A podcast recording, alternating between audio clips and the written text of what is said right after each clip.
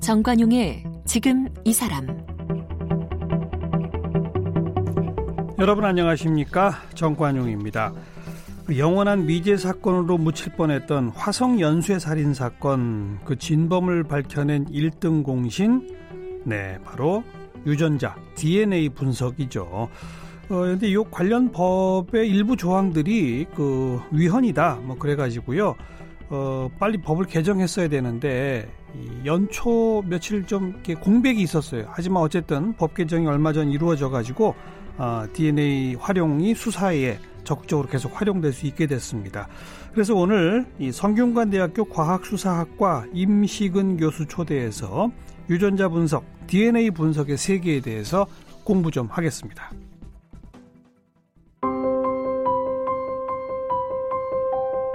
임식은 교수는 고려대학교 생물학과를 졸업했습니다. 같은 대학 대학원에서 미생물학을 전공으로 석사와 박사학위를 받았습니다. 종근당 중앙연구소와 한국과학기술연구원에서 연구원을 지냈고 1997년부터 22년 동안 국립과학수사연구원에서 신원확인 정보관리실장, 유전자 분석실장으로 일했습니다. 국가보훈처 독립유공자 후손확인위원회 위원, 아시아 법과학회 DNA 분과 부회장을 지냈습니다. 국제법유전학회지를 비롯해서 과학기술 논문 인용색인에 등재된 SCI급 국제학술지 등의 60여 편의 논문을 발표하였고 20건의 국내외 특허를 보유하고 있습니다. 현재 국방부 조사본부 과학수사연구소 DNA 분야 자문위원, 한국인정기구 콜라스 법과학 분야 기술위원회 위원, 질병관리본부 연구윤리원회 위원, 한국유전학회와 한국법과학회 이사로 활동하고 있으며 지난해부터 성균관대학교 과학수사학과 교수를 맡고 있습니다. 네, 임식은 교수님 어서 오십시오. 네, 반갑습니다. 네, 과학수사학과가 있네요. 예, 예. 과학수사학과가 성균관대학교는 이제 1900 아니 2017년에 그 만들어졌고요. 바로 몇 년 전이군요. 예. 어, 이게 학부부터 있어요? 없습니다. 예. 대학원이... 대학원 과정에 있고요. 네. 성균관대학교는 일반 대학원에 설치된 과학수사학과로는 최초고요. 어, 또 다른 대학들도 몇 있어요? 예, 몇 군데 있긴 합니다. 예. 전부 석사 과정으로? 석사도 있고, 예, 박사 과정도 있고요. 학부는 아직 없는. 학부 있는 대학은 예, 없습니다. 그죠? 예. 어, 그래도 이런 대학원이 생기고 있다는 얘기는 그만큼 이쪽 인력이 이제 더 필요해진다는 거 아니겠습니까? 그렇죠. 이게 대학이라고 음. 하는 게 이제 고등교육기관이고 예, 석사, 예. 박사 이 학위를 하게 되면 굉장히 전문적인 분야를 공부하는 곳이 네. 네. 어, 뭐 제가 이력을 보니까 교수님께서는 줄여서 국과수 예. 거기 한 20여 년 계시다가 네. 이제 교수님이 되신 그런 거네요. 예. 어. 앞에 제가 오늘 이제 프로그램에 임 교수님을 모시게 된 배경의 하나로 그 DNA 그게 정확한 명칭이 DNA 신원 확인 정보의 이용 및 보호에 관한 법률 이거던데 네. 이게 2018년 8월에 헌재로부터 헌법 불합치 판결을 받아가지고 2019년 말까지 법 개정해라 이렇게 된 거예요. 근데 법안이 다 올라갔는데 이게 국회가 하도 좀 난리를 치느라고 네. 연초에 이제 개정이 됐잖아요. 네, 네. 이게 뭐, 뭐가 문제가 돼서 헌법 불합치가 됐던 거죠? 이게 이제 좀 오해가 있는 부분이 있는데요. DNA 법 자체는 사실 계속 유효한 것이고요. 네. 그 절차상에 좀 그 문제가 지적이 돼서 예, 예. 개정을 하게 된 것이고요. 예.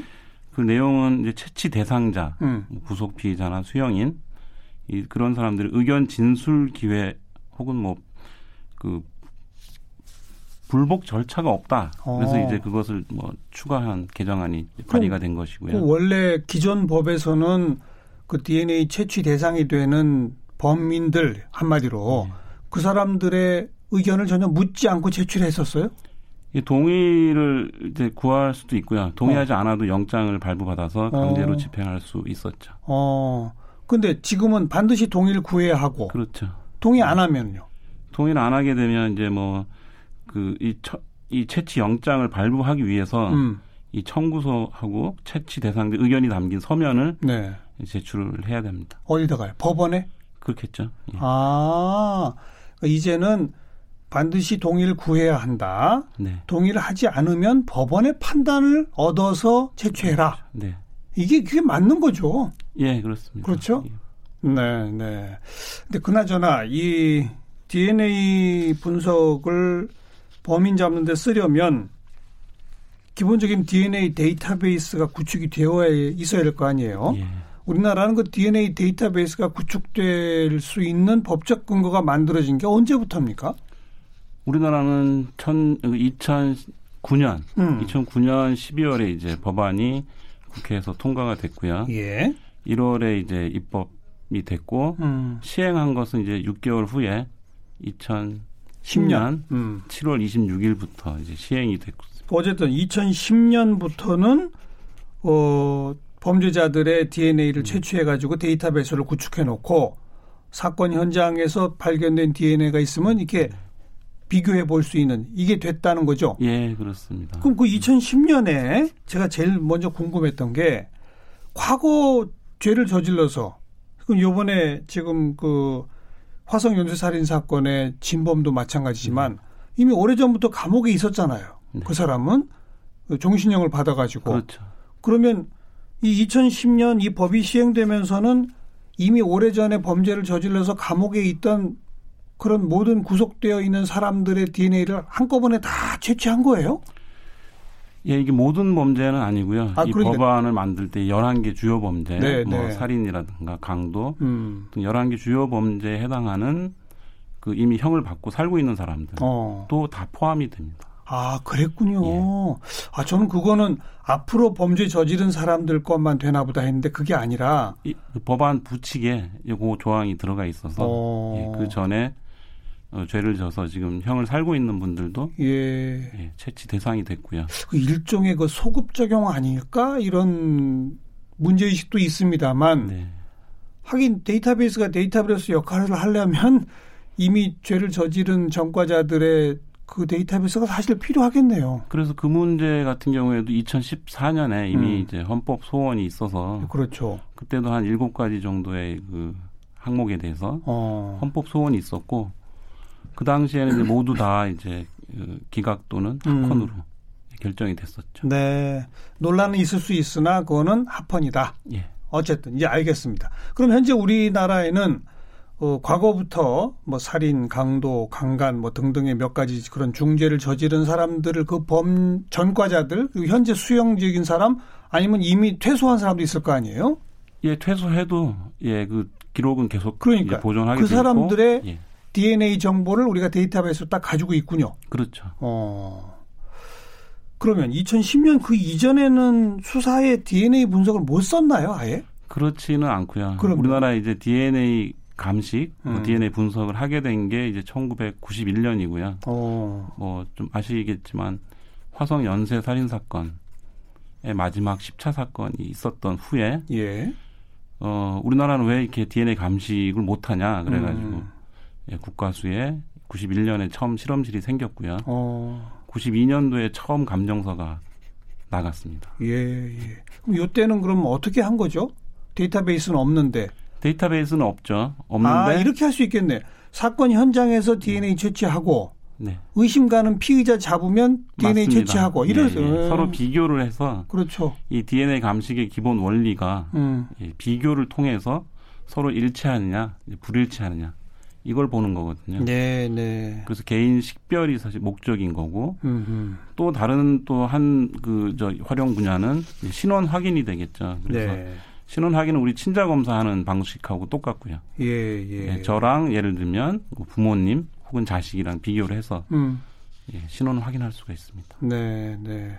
그래서 그 전사자들 옛날 과거 6.25 한국전쟁 때 이럴 때 돌아가신 분들의 유해를 발굴해도 거기서 DNA를 채취해가지고 지금 전사자 유해를 발굴, 저, 발견하지 못한 그 가족들의 이미 유전자는 채취되어 있는 게 있잖아요. 그렇죠. 그걸 이렇게 비교하면 맞출 수 있다는 거죠? 맞출 수 있습니다. 어, 뭐 그런 같은 원리로 지금 이제 여러 가지 음. 사업들을 하고 있고요. 6.25 전사자가 보통 뭐 대표적인 것이고 제가 방금 얘기한 거고. 예, 그 외에도 최근에 그 일제 강제 징용자 예, 그 예. 희생자들 유골도 뭐 타라와라든가 이런 그 그렇죠. 이런 데서 유해를 가, 져와서 분석을 네. 하고 있고요. 네. 또 대표적인 게 이제 또 미아 찾기도 마찬가지고요. 미아 찾기. 예, 실종 아동, 음. 또 치매 노인, 뭐 정신지체 장애인 이런 분들은 2005년부터 또 데이터베이스를 운영을 하고 있고요. 예, 예. 실종 아동 데이터베이스도 있다고요? 예, 그래요? 아, 그 우리 아이를 잃어버렸어요 한 그 부모님들의 유전자를 찾아놨다가 그참 어, 뭐좀 안타까운 일이지만 네. 끔찍한 사고를 당한 어떤 경우가 있으면 비교해 볼 수 있다 이런 예, 거군요. 그것도 그렇고 예, 실종 아동들 이제 보호하는 기관들이 있어요. 예. 그래서 이제 그 기관에 있는 지금 한 뭐한 4만 명 이상 정도가 음, 그 기관에 있고 거기 있는 아동들, 예. 그다음에 이제 그 아이를 잃어버려서 찾는 부모님들 어. 그두 그룹을 서로 이제 비교를 하는 거죠. 아, 그, 그 4만여 명의 DNA는 다 지금 데이터베이스화 예, 했습니까? 데이터베이스가 돼 있고 계속 지금도 뭐, 뭐 정기적으로 추가가 되고 있는데 실질적으로 어, 신원이 확인되는 부모를 찾는 경우는 그렇게 많지는 않습니다. 음, 그래서 왜 그런가 한번 생각을 해보면 네. 이 대부분의 그 아이들이 사실 잃어버린 아이들보다는 예. 이제 버려진 아이들이 그렇죠. 좀 많은 것 같습니다. 그러니까 찾으려고 안 하니까. 그렇죠. 예. 뭐, 찾으려고만 하면 보호 시설에 있다면 네. 찾을 수 있겠네요. 그렇죠. 아. 그리고 찾는 부모님들은 또 상당수 있는데 음, 그 아이들은 이제 어디 갔는지 사실 알 수가 없고요. 보호시설에 없게 어, 되면. 어디 가서 이렇게 크고 있을 수도 있고 어. 혹은 또 뭐 범죄 피해를 당해서. 어. 뭐 어딘가에 죽어 있을 수도 있고 예. 여러 가지 가능성이 있겠죠. 예. 개구리 소년.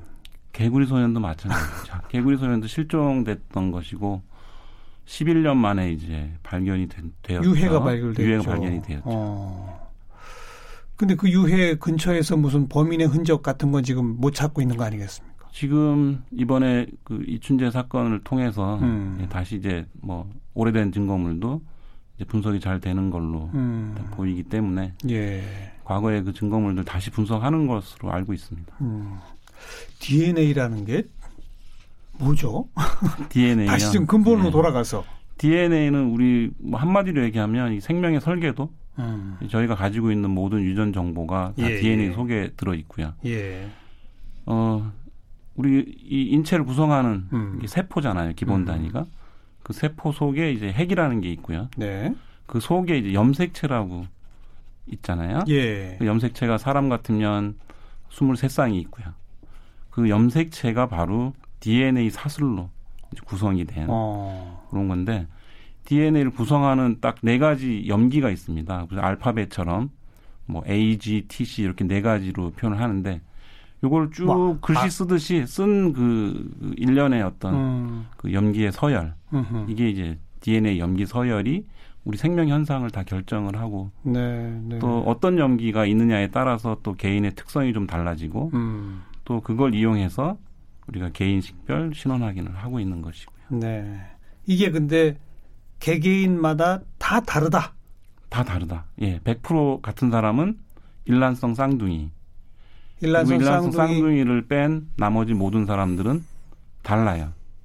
다른데 다른 부분은 사실은 60억 인구 중에 똑같은 게 있을 수가 없어요. 뭐 이론적으로 그렇습니다. 아, 예, 그래서 그래요? 우리가 99.9%는 다 같고요. 음. 그 다르다고 하는 부분은 이제 0.1% 어. 전체 사람의 염기 서열의 예. 0.1% 정도. 예.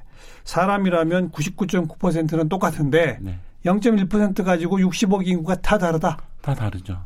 우리가 서로 어 뭐 생김새도 다르고 또 질병 걸리는 것도 유전병에 대해서도 다르고 예, 예. 또 뭐 그런 뭐 특성도 많이 다르잖아요. 음. 예, 그런 것들이 다 이 0.1% 안에 그런 차이 때문에 생기는 네, 네. 그, 뭐, 조금 나중에 할 얘기만 미리 또 던져보면, 앞으로는 이 유전자 분석 연구가 더 진행이 되면, 이 사람이 몇 살쯤 어느 병에 걸릴지도 안다면서요? 맞아요? 그게 이제 요즘 많이 이제 그 연구를 하고 있는 그 바이오 메디칼 분야 음. 이쪽에서도 이제 개인 유전체 분석이라고 해서 예. 그 자기 한 사람의 그 DNA를 분석을 해봅니다. 예, 그래서 예. 어떤 부분에 어떤 문제가 있는지를 미리 파악을 하게 되면 예. 예, 거기에 대한 적절한 이제 치료를 할 수 있고 예. 또 음식이나 이런 것도 주의를 할 수 있겠죠. 어. 그럼 정말 이건 결정적인 겁니까? 잘 분석해 보면 몇 살쯤 어느 병에 걸릴 게 정말 결정적인 거예요. 100%는 아니죠. 근데 이제 점점 좀, 연구를 예. 하면 할수록 어. 그 DNA 영향을 많이 받는 것을 아하. 우리가 알 수가 있고요. 네. 알겠고요. 그 다음에 이 요번에 그저 화성 연쇄 살인 사건 그 보니까 뭐 뭐라고요? 그 피해자의 속옷에 묻어 있는 땀 자국 네. 거기서 DNA를 찾아냈다라는 기사 제가 봤는데 맞아요? 그게 정확히 땀인지는 전 잘 모르겠고요. 어. 근데 이제 보통 그 땀이라고 하는 것은 땀 자체보다는. 이 땀에 이제 묻어 나오는 이제 피부 세포가 예, 예. 보통 이제 DNA 감식 대상이 되고요. 예. 이 자체는 굉장히 어려운 치료입니다, 사실은. 그래서 음. 부패되거나 또 이런 경우에는 그 다 분해돼서 잘 나오지 않는 증거물인데 예, 예. 예, 보존이 굉장히 잘 돼 있으면 또 나올 수도 있고요. 어. 아니, 그 제가 지금 이걸 여쭤본 이유가 예를 들면 뭐 책, 피, 한 방울 떨어져 있다. 이러면 저도 금방 이해가 돼요. 아, 거기서 이렇게 뽑아낼 수 있겠지. 근데 이 내복 속옷을 손으로 잠깐 움켜 잡았다는 거 아니겠어요? 네. 거기 그래서 뭐가 흔적이 남아 있던가요? 어떻게 되는 거예요? 그 제가 분석을 하지 않아서 저도 잘 모르지만 이제 그 전에 분석을 할때 보면 예.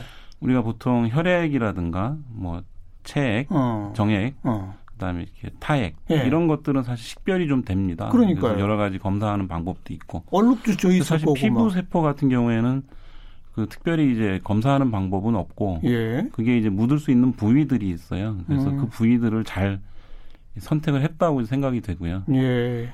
뭐 정확하게 그 땀이라고 하는 사실 시험법은 없, 없는 상태. 어. 그래서 DNA 감식이 뭐 우리가 혈흔인지 알고도 시작할 수도 있지만 음. 그런 걸 잘 모를 때도 일단 시행을 해서 어. 결과가 나오면 어허. 그걸 가지고 이제 뭐 데이터베이스 비교하고 예. 또 용의자랑 비교하고 예. 혹시 또 오염이 됐을 수 있으니까 그 경찰들이나 뭐 실험한 사람들 거하고도 비교하고 그렇죠. 예, 그런 과정을 이제 거치게 되고 어. 이번 사건 같은 경우에는 그렇게 해서 나온 그 DNA가 음.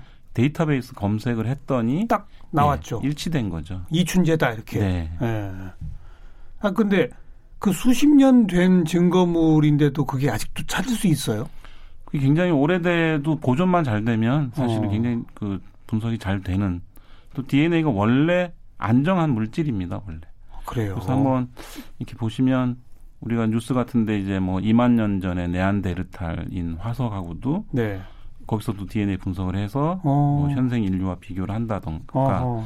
최근에도 뭐 한 5천 년 넘은 그 껌, 음. 예, 네덜란드 덴마크에서 이제 분석했던 건데 그 껌에서 DNA를 추출을 해서 음흠. 어떤 뭐 그, 그 껌을 씹었던 사람의 네, 네. 예, 정보에 대해서 분석을 하고 어. 당시에 그 입안에 있었던 미생물 같은 것도 다 분석을 했던 이야. 그런 뉴스도 우리가 볼 수가 있습니다. 음, 하긴 주라기 공원 영화를 보면 광물 속에 들어있는 모기의 유전자를 빼내가지고 그 모기가 공룡 피를 빨았다는 거 아니에요? 네, 네. 그래서 그 공룡 피를 가지고 공룡을 복원해내는 영화잖아요, 그게. 네, 네. 그게 가능한 거예요? 이건 가능하죠. 어. 네, 저희도 뭐 재미삼아 했던 실험 중에 저희 모기 마찬가지 이제 모기인데 음, 모기를 잡았더니 이제 피가 나와서 네. 그 분석을 했더니 네. 거기서 이제 모기한테 물린 사람의 DNA가 네. 검출이 되는 어. 그런 실험도 그걸 장난삼아. 하셨어요? 방에서 예, 했습니다. 사무실에서 사무실에서 모기 예, 피 모기가 딱 잡았는데 유전자 분석을 해봤어요. 그렇죠. 그럼 이제 저쪽에 얘가- 앉아 있던 얘가 누구 거 뽑아 빨았는지 한번 보자 이렇게 그렇죠. 예. 그런 장난을 치시는구나. 그게 실질적으로 장난이 아니고 음. 범죄 현장에서 또 적용이 된 사례도 있습니다. 그래요? 그렇죠. 아. 범죄 현장에서 예. 모기가 있었고 범죄 그 모기가 범인을 물었을 수도 있기 때문에 예. 거기서 나온 DNA를 또 분석을 해서 예. 예, 피해자 게 아니면 예. 그럼 누구 거냐 이렇게 교수님은. 교수님 피를 가지고 뭐 실험을 하신다는 얘기를 제가 들었는데. 저, 그러니까 뭐 이게 피가 굉장히 예. 중요한 증거물이고 예. 그또 어, 이런 피부 세포하고 또 다르, 다르게 음. 중요성이 더 훨씬 높은 증거물이에요. 어. 왜냐하면 피라든가 또 아니면 정액이라든가 이런 어. 것들은 우리 일반적으로 막 흘리고 다닐 수 있는 증거물이 아니죠. 아니잖아요. 그렇죠. 그래서 피가 굉장히 중요한 증거물이고 또 그 중에서도 간혹 음. 사건에 따라서 이 피가 언, 언제적 핀지가 이제 중요한 사건들이 가끔 있어요. 언제적 피라는 게 이게 뭐 한 달 전에 핀지, 아. 바로 어제 흘린 핀지, 아하. 혹은 1년 전에 핀지. 그렇겠네요. 예, 어. 그래서 그런 연구를 쭉 하는데 이게 이제 많이 이제 연구가 전 세계적으로 잘 되어 있지 않고 음. 좀 해결해야 될 부분이 있어서 요건 또 시간이 오래 걸리잖아요. 예. 피를 준비하는데 예. 그래서 가끔씩 뽑아서 묻혀놓고 보관하고 있습니다. 본인의 피를 제 거 하는 게 제일 편하니까 이렇게 하고요. 나중에 좀 실험을 해서 가끔씩 뽑는다는 게 그럼 뭐 며칠 간격으로 이렇게 며칠 간격으로 예, 뽑아서 주사기로 뽑는 건 아니고 그럼. 우리가 뭐이 혈당 검사하는 아 이렇게 예, 바늘로 싹 찌르는 예. 이런 식으로 그 양이 그렇게 많이 필요한 것은 아니거든요. 그래서 그걸 붙여놓고 예. 두달 지난 거는 어떻게 되나 그쭉 모아 가지고 이제 어. 실험을 해야 되겠죠. 어 지금 아직은 얼마나 실험 모으는 과정이고 얼마나 모으셨어요 그래 지금 5개월, 6개월 정도 얼마 안 됐습니다. 예. 대단하십니다. 그리고 우선 그런 그 혈액이나 무슨 체액이나 아니면 뭐 땀이나 됐건 뭐가 됐건 그런 게 증거물에 묻어 있는지 안 묻어 있는지를 보기 위해서 필요한 그, 그 시약이라 그럽니까 뭐라 그럽니까? 예, 시약이 필요합니다. 그거에 예. 대한 특허를 갖고 계시다면서요? 특허요. 예, 그건 예. 뭐예요? 그게 이제 2009년에 있었던 강호순 사건. 음. 근데 그 당시에 가장 그 제일 중요했던 사건이고 그 경기도 이 서남부 지역에 계속 이제 부녀자들이 실종이 예, 되는 사건이 예. 있었는데 그 이제 강호순이 그 범행으로 잡혔잖아요. 음. 그 강호순이 이제 범행을 자백하게 된 사실 결정적인 증거가 본인의 옷에서 발견된 그 혈흔이거든요. 음. 강호순이 잡히게 된 피해자가 아닌 네. 제3의 어. 그 전에 실종됐던 다른 아. 여자분의 아하. 피가 거기서 나왔기 때문에 예. 그걸로 이제 우리 경찰에서 예. 추궁을 해서 나머지 예. 실종 사건 연쇄 살인범이구나가 드러난 거. 그렇죠. 예. 그러니까 그냥 특정 하나의 범행으로 체포했는데 네. 그 옷을 잘 검사해 보니 네. 이미 사망 신고된 어떤 여성의 피가 있더라. 예, 실종됐던 여자. 어, 그러니까 예. 그럼 너는 연쇄 아니냐 이렇게 된 거로군요. 그렇죠. 어. 근데 그 그리고- 핏방울을 어떻게 찾았다고요? 보통 우리가 혈흔을 피를 찾, 찾을 때 쓰는 이제 루미놀이라고 하는 시약이 있어요. 음. 근데 이제 그게 이제 음, 프랑스에서 나오는 만든 이제 좀 고가의 시약을 사용해서 이렇게 혈흔을 찾을 수 있는데 예. 뭐그 강호순 사건 이후로 예, 요런 혈흔 찾는 시약을 한번 국산화하자 이런 생각을 어. 하게 됐고요. 어. 그래서, 그래서 개발하셨어요? 한, 한 8년 정도 걸렸고요. 예. 그 사이에 뭐 계속 너무 집중해서 하지는 못했기 때문에 어. 근데 계속 만들면서 이제 경찰청에 있는 우리 임승 검시관이라고 같이 이제 둘이 공동으로 연구해서 네. 요 DNA를 깨지 않으면서 어. 이 혈흔하고 굉장히 반응을 잘하는 어. 시약을 개발하게 됐고 어. 예, 특허도 지금 뭐 국내 특허는 이제 등록이 됐고요. 그럼 이제 미국 특허는 아직 출원 중에 있고 그렇습니다. 국내 과학 수사에서는 바로 그 시약을 씁니까 이제는? 아직은 아니고 요걸 아. 이제 제조를 하는 단계가 좀 필요한데 아. 요걸 제조해 줄 수 있는 이제 회사가 네. 거기 이제 바로 쓸 수 있도록 제품화해야 되는 과정이 남아 있습니다. 국산화 개발까지 성공된 단계로군요. 예, 예. 어, 그게 그 무슨 저 드라마나 영화 이런 데 보면은 이렇게 칙칙칙 뿌리면은 형광빛으로 빛나고 예, 막 맞습니다. 그런 거죠? 예, 예. 어. 그런 것까지 이제 우리 국산화가 됐다. 네. 음. 맨 처음에 이 세계로 가신 이유가 뭐예요? 고대 생물학과 나오시고 미생물학으로 석사 박사 하셨는데 예.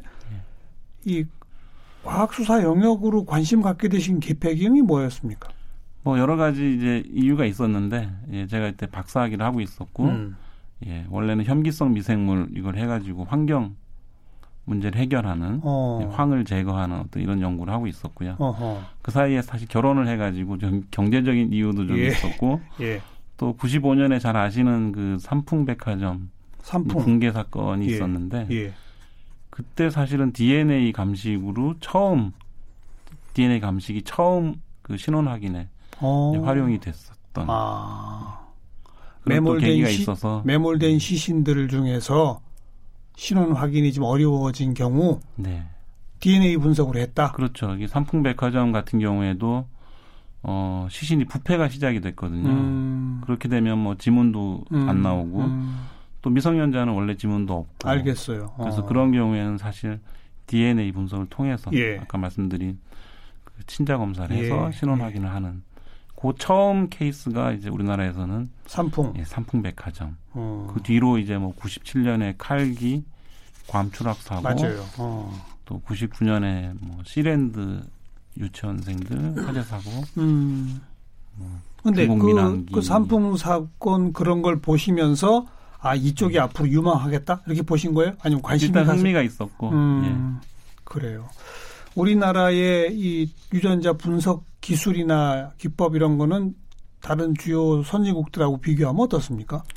지금 DNA 감식 유전자 분석 쪽은 사실 전 세계적으로 거의 표준화가 되어 음, 있고요. 음, 음.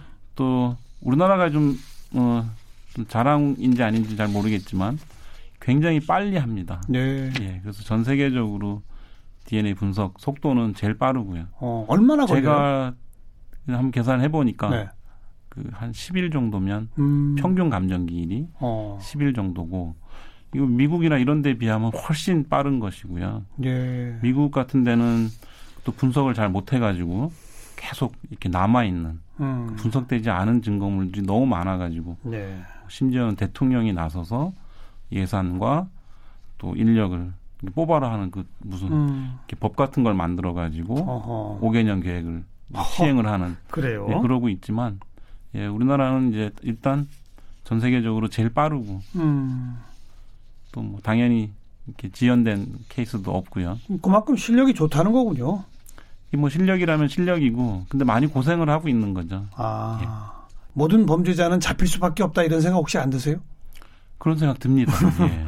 심지어 이번에도 33년 만에 어쨌든 그러니까요. 그 범행이 다 밝혀졌기 때문에 그래서 과학기술 발전이 굉장히 이제 빠르게 진행이 되고 있고 음. 물론 범죄자들도 거기에 이제 맞게 그 완전 범죄를 하려고 노력을 하겠지만 음.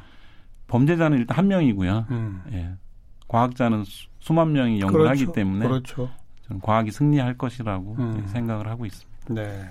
범죄자 너희들 꼼짝 마 이렇게 되는 거네요. 네. 지금은 아니더라도 앞으로 예, 음. DNA가 그런 경우 예를 들면 DNA가 확보가 되면 사실은 데이터베이스에 수록이 되고 예. 언젠가 잡힐 수 있다는 잡힌다. 알겠습니다. 오늘 성균관대학교 과학수사학과 임식은 교수와 함께 이 DNA 분석의 세계에 대해서 공부를 했습니다. 오늘 고맙습니다. 네.